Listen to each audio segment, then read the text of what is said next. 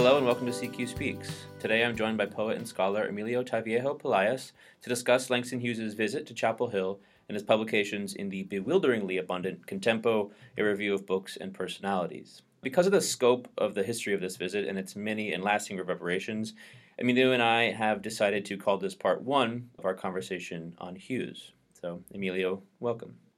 Thank you. Thanks for having me here. Excited to get into it. Yeah, me too. But do you want to tell listeners about uh, how you came to or why you're initially struck by Hughes's visit? Yeah, totally. I think the question is a question of why Langston Hughes, and I think Langston Hughes, for me, because of many reasons, a center of gravity he has been and also a figure that in a lot of ways is overdetermined. I think we think of Langston Hughes within certain parameters, uh, certain contexts, certain frames that our educational system, at least in the United States, likes to perpetuate. And so for me, I've been interested since I was in high school in kind of thinking about this figure of Langston Hughes, the only black poet that I had to read. Um, that was part of the curriculum in high school. And the more I started looking into Hughes, the more uh, polyphonic, the more diffuse, diverse, uh, and just really wild um, I mm. found him to be. So I picked up a copy a few years ago of the Langston Hughes Reader, being really enamored by the cover of it. Really wonderful um, compilation of his writings. And originally, it was completely unconnected with Chapel Hill. I was interested in a short essay called My America because mm-hmm. it's really, I think, it speaks to a lot of what's at stake in thinking about Langston Hughes. And he writes, My America. This is my land, America. Naturally, I love it. It is home, and I am vitally concerned about its mores, its democracy, and its well being. I try now to look at it with clear, unprejudiced eyes. My ancestry goes back at least four generations on American soil and, through Indian blood, many centuries more. My background and training is purely American, the schools of Kansas, Ohio, and the East. I am old stock as opposed to the recent immigrant blood. So I think um, this question of American poetry, what it is to claim American soil, what it is to claim uh, connection to indigenous America and what it is for Hughes to make these this really wild and powerful claim of belonging, one that's traced back 400 years, positing himself as an immigrant who's really settled down, who has deep roots, whose land this is, mm-hmm. who is this land. So this is all to say that in this um, collection, there's a short piece called Color at Chapel Hill, and finding myself through some kind of coincidence at Chapel Hill, I was just drawn to it because of the place. Particularly, the Chapel Hill was enfolded alongside all of these other places. It's a superimposition of maps, maps on maps. So a few pages afterwards, we're in Madrid. A few pages before that, we were in Cuba. Yeah. Yeah, and the history of his visit here, uh, his reason for being here, and the backlash definitely shook up my understanding of Hughes as well. And uh, that vital concern he mentions in the excerpt you read is a big part of what's at stake in our discussion today.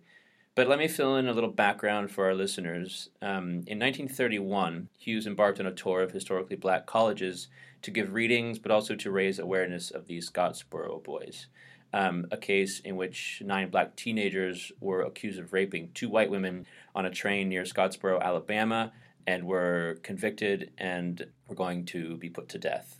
While on tour, uh, UNC professor Guy Johnson and playwright Paul Green, who we discussed on the last episode, invited Hughes to the University of North Carolina to read his poetry.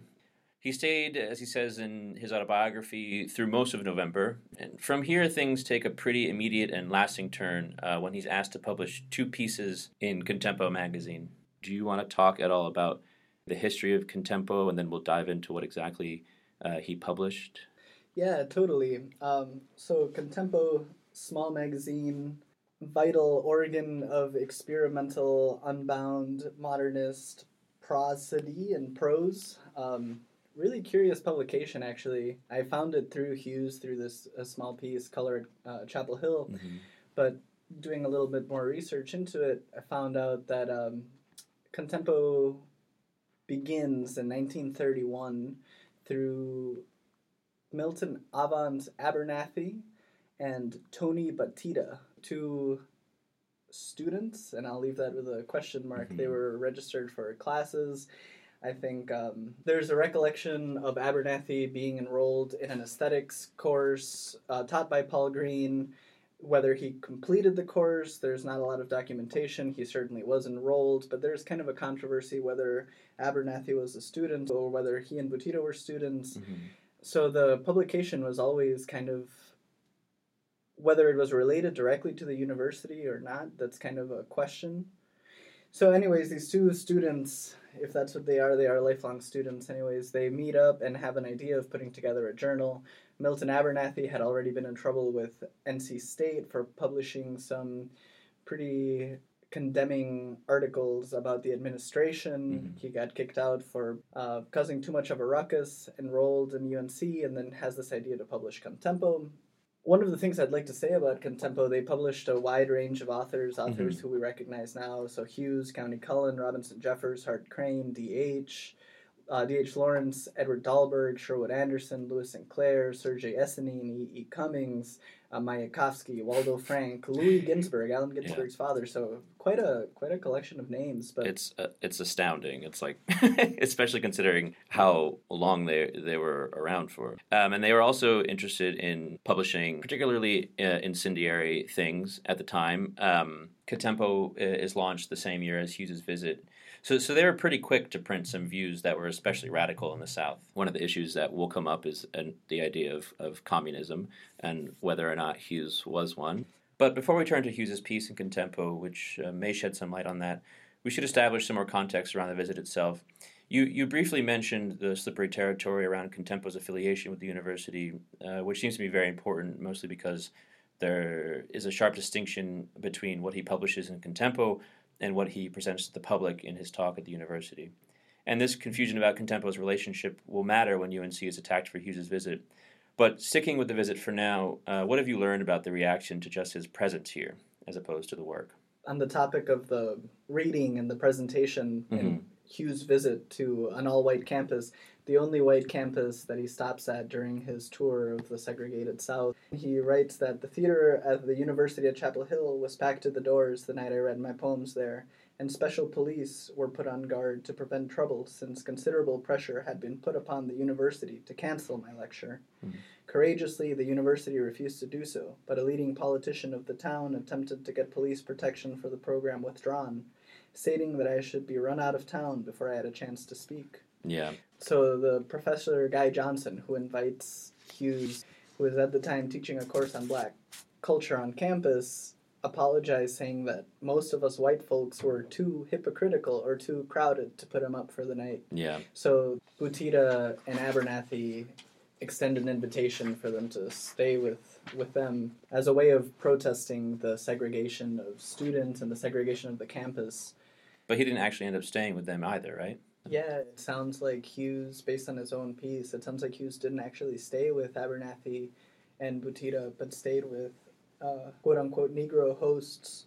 And at the end of this piece, he writes that he's invited to go out to eat, and he says, I had by afternoon been housed with a leading Negro family of the town, but that evening I dined with my two intrepid white hosts at a white cafe on the main street in the company of several other white students. If they were willing to go through with dinner in a public restaurant in the tense atmosphere of that small town, I was willing too. Hmm. After dinner, when I got back to my stopping place to dress for the lecture, my Negro host asked me where I had dined. When I told him at a downtown restaurant, the man of the house said, What a shame you had to eat in the kitchen. I said, No, I ate at a table in the dining room. His mouth flew open in astonishment. It's the first time such a thing ever happened in Chapel Hill, he said. The next morning, all the newspapers in the state carried dispatches concerning the excitement attendant upon my appearance at Chapel Hill. So this is a I, that's a really curious point in terms of thinking about Jim Crow and segregation. Even the question of eating Franklin Street is such a trafficked area. Right. Uh, even today, it's kind of a main student spot. But even thinking about the risks of a black body sitting down at a cafe to eat dinner, and this being kind of a shock to Hughes's host, saying that no black person had done that before. even if that's not necessarily true, which we don't know, it might it could be. There's still something to be said about that fear of just the public visibility and really the kind of power of the poetry blending in with the life, blending in with the action of Hughes's body actually there, hmm uh, taking that risk and kind of Yeah. This is probably a good time to turn more directly to the two pieces we've already referenced a bit. Um, the first is a short poem called Christ in Alabama, in which Hughes imagines Christ as a black man in his contemporary Alabama. And the other is an essay, also quite short, titled Southern Gentlemen, White Prostitutes, Mill Owners, and Negroes. Um, before we dive in, just generally, what were your first impressions when you came across these in the archives? Yeah, so um, the two pieces, he brings them up in that short piece, Color at Chapel Hill, and he says that he was as surprised as were the people of Chapel Hill to find his writings on the pages of Contempo. So that's, Mm. this is kind of a curious thing here. hmm So, yeah, I mean, it's um, curious that he didn't necessarily know that they were going to be published by Contempo, let alone that they would be kind of the center of the front page. So- Yeah. And they're they've got an illustration above Christ in Alabama of a black silhouette holding his hand, his or their hands up with A stigmata. yeah, holds- stigmata. Hmm. An image that continues to be so resonant in terms of our current political struggles, thinking about hands up, don't shoot, and a lot of the protests, the strategic aesthetic protests carried out by black bodies with raised arms. I think the resonances there are really, really powerful. But also the fact that both of these pieces, in a sense, have a certain biting, satirical, stringent almost bitter tone. So the Mhm. poem Christ in Alabama definitely, but the short prose piece, Southern Gentlemen, White Prostitutes, Mill Owners, and Negroes, I mean, it's a really incendiary piece with a language that is meant to kind of provoke a visceral response. Just to read a little bit of the ending here. If these 12 million Negro Americans don't raise such a howl that the doors of Kilby Prison shake until the nine youngsters come out, and I don't mean a polite howl either, then let Dixie Justice, blind and syphilitic as it might be, take its course, and let Alabama's southern gentlemen amuse themselves burning nine young black boys till they're dead in the state's electric chair. Hmm. And let the mill owners of Huntsville continue to pay women workers too little for them to afford the price of a train ticket to Chattanooga. Dear Lord, I never knew until now that white ladies, the same color as southern gentlemen, traveled in freight trains. Did you, world? And who ever heard of raping a prostitute? I don't mean to laugh. no, I mean, yeah, that's like, yeah. yeah, yeah, it's just yeah, it's it's just so intentionally uh, incendiary, almost to the point of rendering it difficult to understand who exactly it's for. Yeah, and I think that he, the way that they're worded, I there's something that's quite tongue in cheek about it, and Mhm. it's I think meant to elicit this response from any kind of reader, uh, regardless of whether they're Southern quote unquote gentlemen or whether they're um, liberal whites or whether they're even forward thinking black people. In terms Yeah. of, it's incendiary on all accounts. Yeah, So, in terms of thinking about North Carolina's history, I was recently reading about Warren Clay Coleman, who was a black businessman in south central North Carolina and founded the Coleman Manufacturing Company, which was one of the first black owned and operated textile mills in the United States as a whole. And so, this was 1898. So, I think uh, to kind of complicate this a little bit, Coleman's not necessarily involved in this kind of controversy with Hughes, but uh, the question of mill owners and mills being owned specifically by white people, while Mhm. this is historically kind of has a lot of foundations, and obviously the South is built on slavery,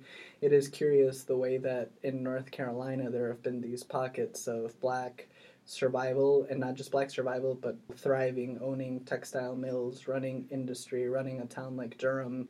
I think often it becomes easy when we kind of hear narratives like Langston Hughes that he comes here and all the mill owners are white. It's easy to kind of split things um, and make them kind of black and white. And it's really curious the way that North Carolina's history is really, really complicates that. and I wonder to what extent. I mean, he knew that because he is not. He's calling on both black and white people um, to rescue the nine Scottsboro boys. You know, it's not just um, a white antagonist issue. Yeah, one hundred percent, and I think that's why the it's the little prose piece, Southern gentlemen, white prostitutes, mill owners, and Negroes. It's really attacking everyone Yeah. there, and I, I that's really curious. And I think if we're to think about Hughes's politics, yeah, I mean, there's there's something in there. Absolutely. I mean, one of the things I, I got from doing a little research into this is the extent to which Hughes was thinking about an audience. Um, he's writing to Contempo and he pulls a couple pieces from Contempo saying that it's not the right tone, it's not using the right language to get at the kind of readers he wants to get at in the South, so he runs something different. The fact that he chooses what he chooses to run into Contempo, if he chose it, it's a little bit, again, iffy.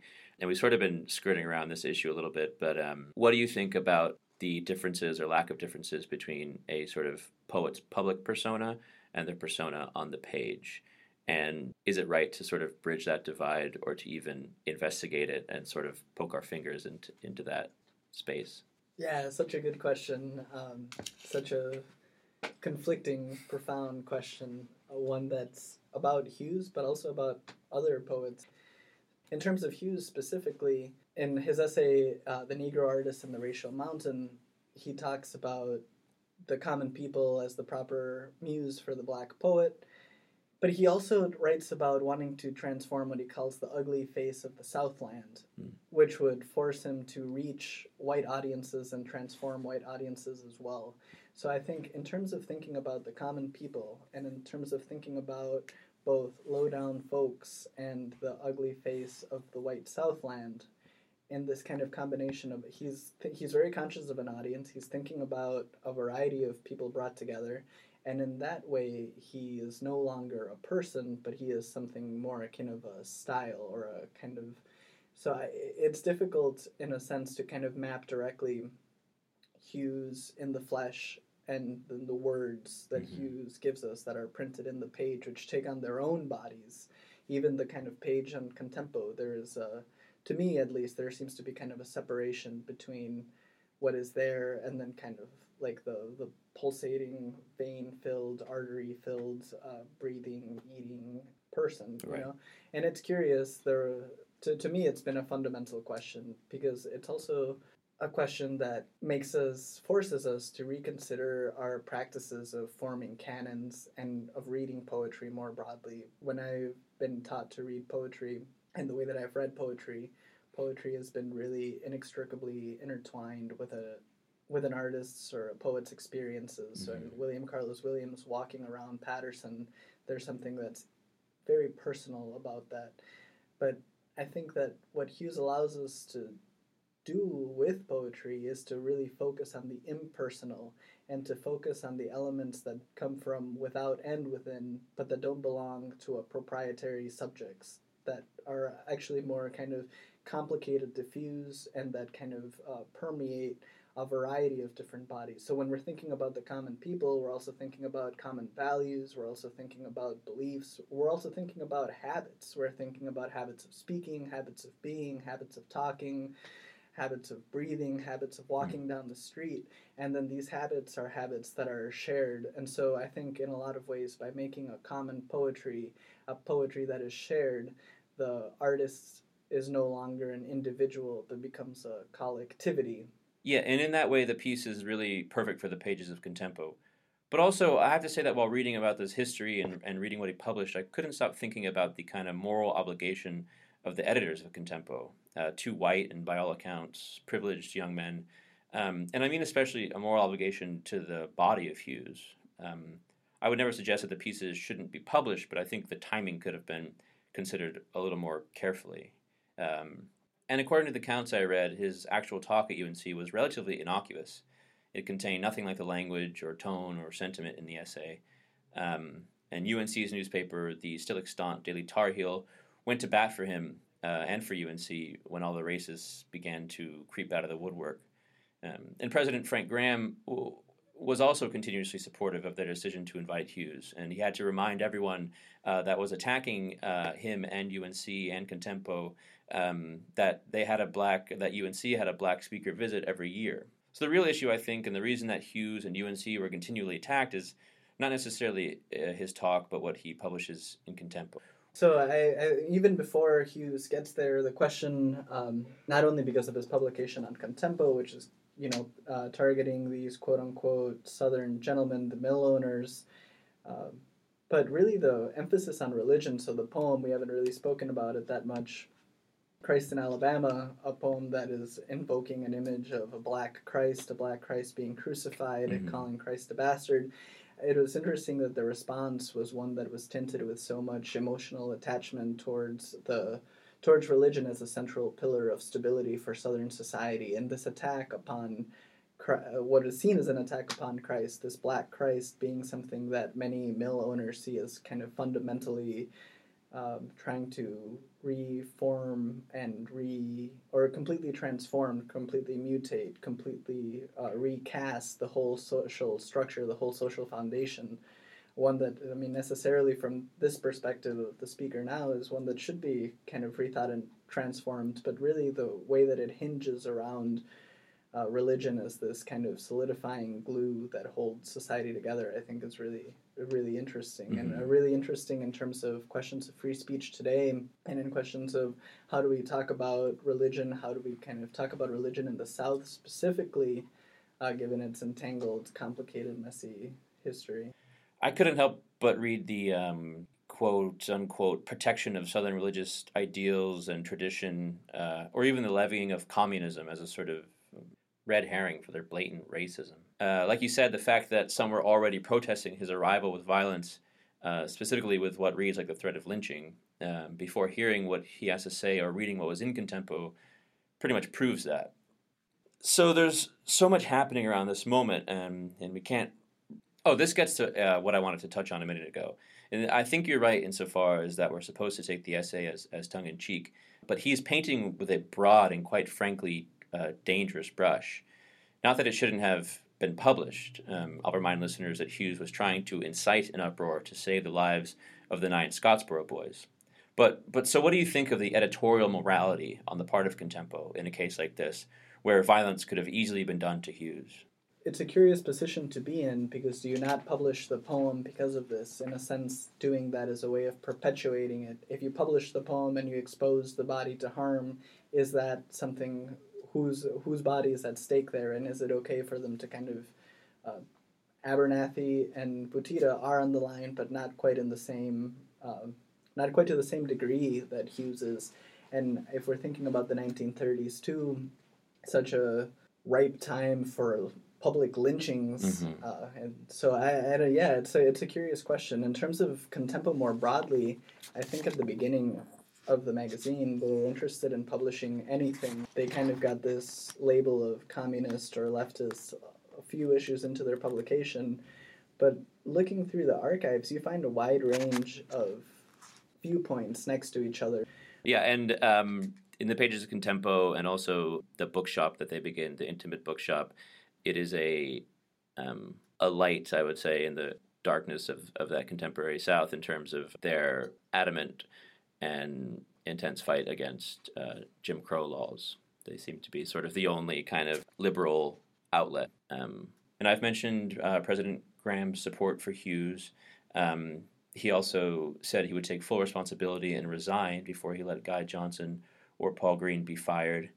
Um, but Hughes's visit brought down a storm on UNC that lasted about five or more years, and it got to the point where parents weren't letting their students enroll until something was done about its uh, cultural politics because it was being painted by these Southern mill workers as a kind of uh, white Southern mill workers, I should specify now, as a kind of den of iniquity in the South. So, what I want to ask is what you think of the university's role and its relationship with Contempo, um, or more broadly, sort of the issue of the free exchange of ideas that, that seems to be at stake here. Totally, totally. So I think um, Contempo already had a reputation even before it began Mhm. because Abernethy already had a reputation getting kicked out of NC State. And So- so, Contempo is known already to kind of excite or incite a type of rebelliousness, whether it was communist or not. There was a certain kind of uh, dissent that was being voiced through Contempo that Contempo was an organ for, and that to an outsider, Contempo being published so closely to the UNC campus, both physically but also intellectually, because students are reading the magazine, students were frequenting the bookshop. There's this porous reciprocal exchange between the, the publication and the intellectual life of the university.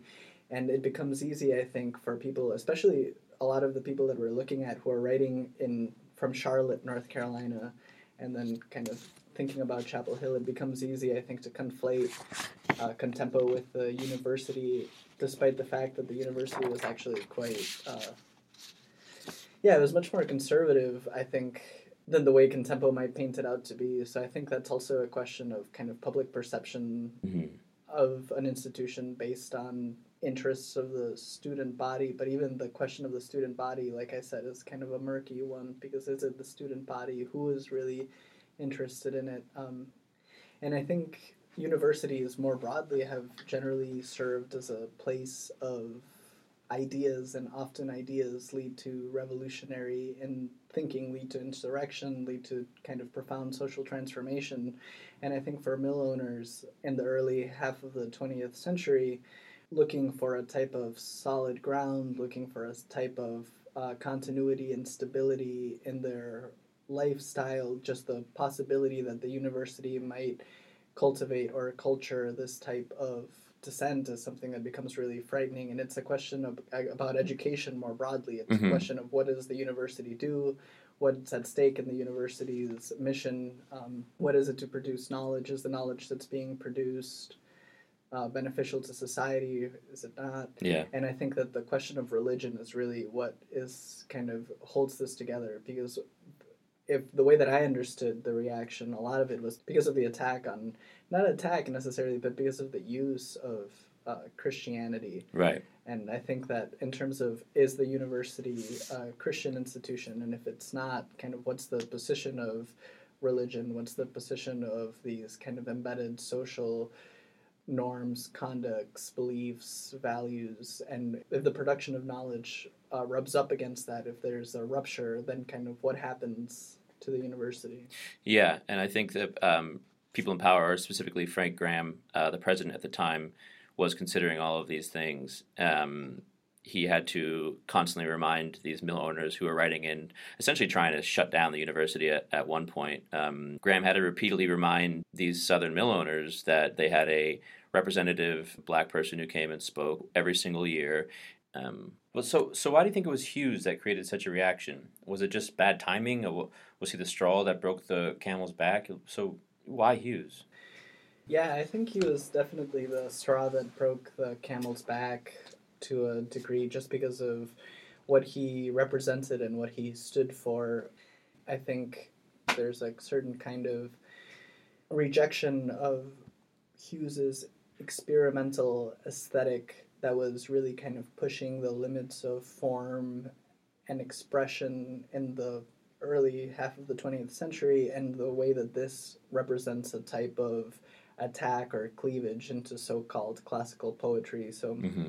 if i'm remembering there's somebody who wrote about why are we not studying the classics or the bard of avon right why Yeah. are we looking at modern poetry i think the fact that hughes is writing modern poetry and the fact that hughes is transforming the figure of christ into a black bastard of the south and the fact that hughes is affiliating himself with a publication that has been labeled as communist and the fact that hughes is a black person with a lot of mobility who's traveling the country on his own during Jim Crow uh, segregation, who's really putting himself on the line and living a, an ideal of freedom, of black freedom, seeing himself as the people's poet. The, when he writes that I am America, he's kind of positioning himself as a poet of the people, and so the poet of the people being no longer white, but being kind of a black experimentalist, I think a lot of fears, a lot of um, a lot of threats become embodied in Hughes, and so Hughes kind of it's not really about Hughes, but it's all of this larger, broader constellation that can then really easily be kind of uh, yeah pinpointed on Hughes. It makes me think about something like Jaws, right, where the shark becomes this. Uh, it's not really the shark itself, but it's everything that the shark stands for. Speaking of communism, uh, Jaws is known to be Fidel Castro's favorite movie, so I don't know what that means. All right, well, that's probably the best possible ending for part one. Um, please join us for part two, uh, where we'll look more closely at the issue of communism and consider uh, more deeply the content of the poem itself. Uh, thank you very much, and thank you, Emilio. No, thank you. I would certainly also like to talk a little bit more about it. I think in terms of contempo, we're really only scratching the surface Yeah. here. In But I- terms of these two pieces, we're barely Yeah, we're yeah, no, we haven't surface. even really talked I about the poem that much uh, either in terms of like reading it and really unpacking it. All right, I think we- I have a we have a ton to work with. We've been re- going for 55 minutes. I feel like we're only getting started. Should we start again? So here we are. Today we're going to talk about Langston Hughes and his visit in Chapel Hill.